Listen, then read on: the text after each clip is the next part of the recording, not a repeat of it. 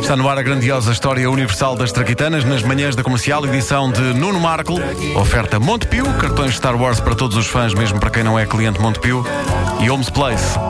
Encontramos-nos lá.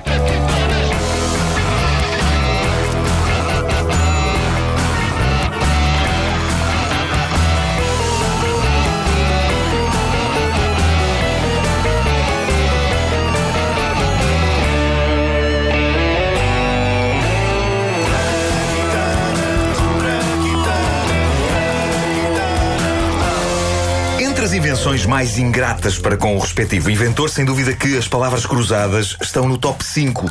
Ninguém sabe quem as inventou e ninguém pensa no trabalho que aquilo dá a criar. E eu isto digo-vos por experiência própria. Houve uma brevíssima época da minha vida em que eu pensei na carreira de criador de palavras cruzadas. Foi uma época brevíssima, estamos a falar de uma temporada que durou coisa de 10 minutos, que foi o tempo que eu demorei até perceber que conseguir fazer com que tanta palavrinha bata certo é uma coisa capaz de levar à loucura. Eu quero aqui prestar homenagem às pessoas que inventam as palavras cruzadas dos jornais portugueses. Se alguém estiver a ouvir que faça isso, que diga qualquer coisa. Eu quero saber quem são essas pessoas. Eu quero prestar-lhes homenagem porque eles vão à loucura para que nós não vamos à loucura em salas de espera. Olha, e uma bonita homenagem porque eu sou fã, eu adoro fanática? fazer palavras cruzadas, adoro.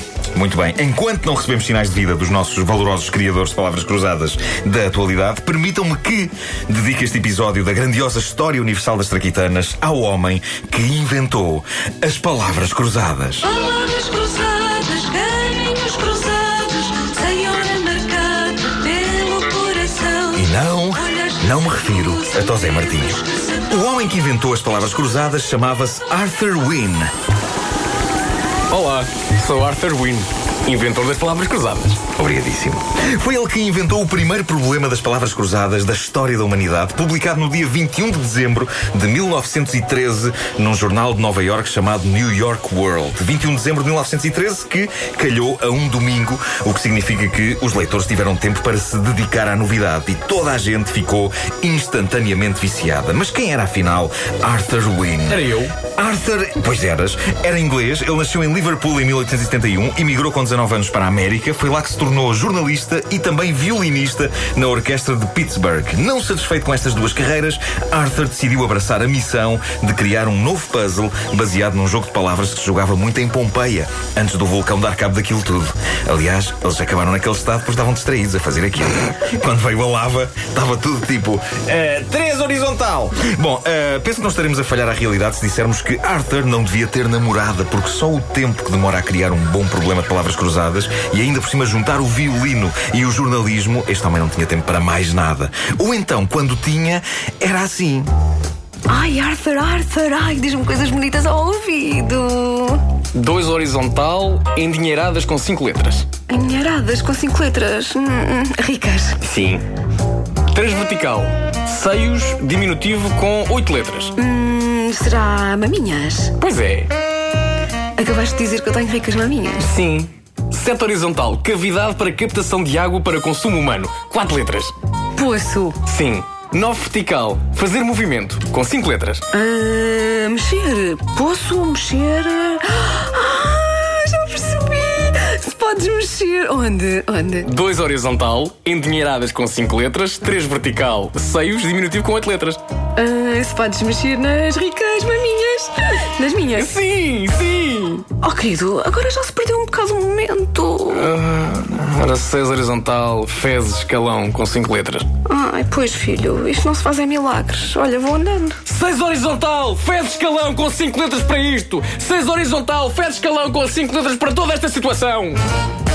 O primeiro problema de palavras cruzadas inventado por Arthur Wynne era em forma de losango e ainda sem quadrados pretos. Mais tarde seria também ele a juntar os quadradinhos pretos que hoje fazem parte de quase todos os problemas de palavras cruzadas. Não tardou para que o jogo se tornasse numa mania que se estendeu pelo mundo todo e que terá acabado com a vida íntima de quase todos os homens que abraçaram a profissão de os inventar.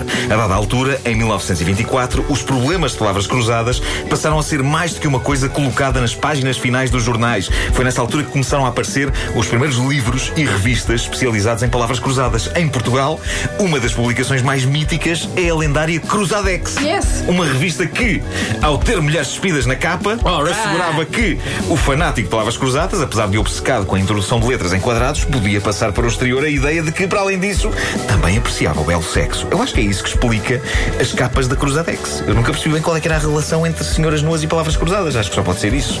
Mas, contrariando toda esta minha teoria sobre pessoas que se dedicam a valer a palavras cruzadas, quer a criá-las, quer a resolvê-las, está a pessoa que é considerada dos mais dedicados, ativos e talentosos praticantes de palavras cruzadas da história da humanidade, que é Bill Clinton.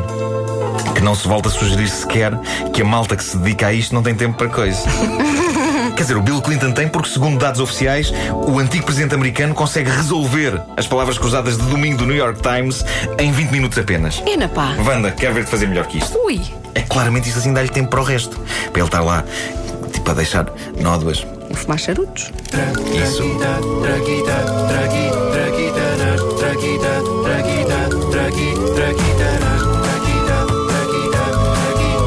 Daqui a uma hora há mais traquitanas para descobrir com o Nuno Marco numa oferta Montepio, cartões Star Wars para todos os fãs, mesmo para quem não é cliente Montepio, e Homes Place.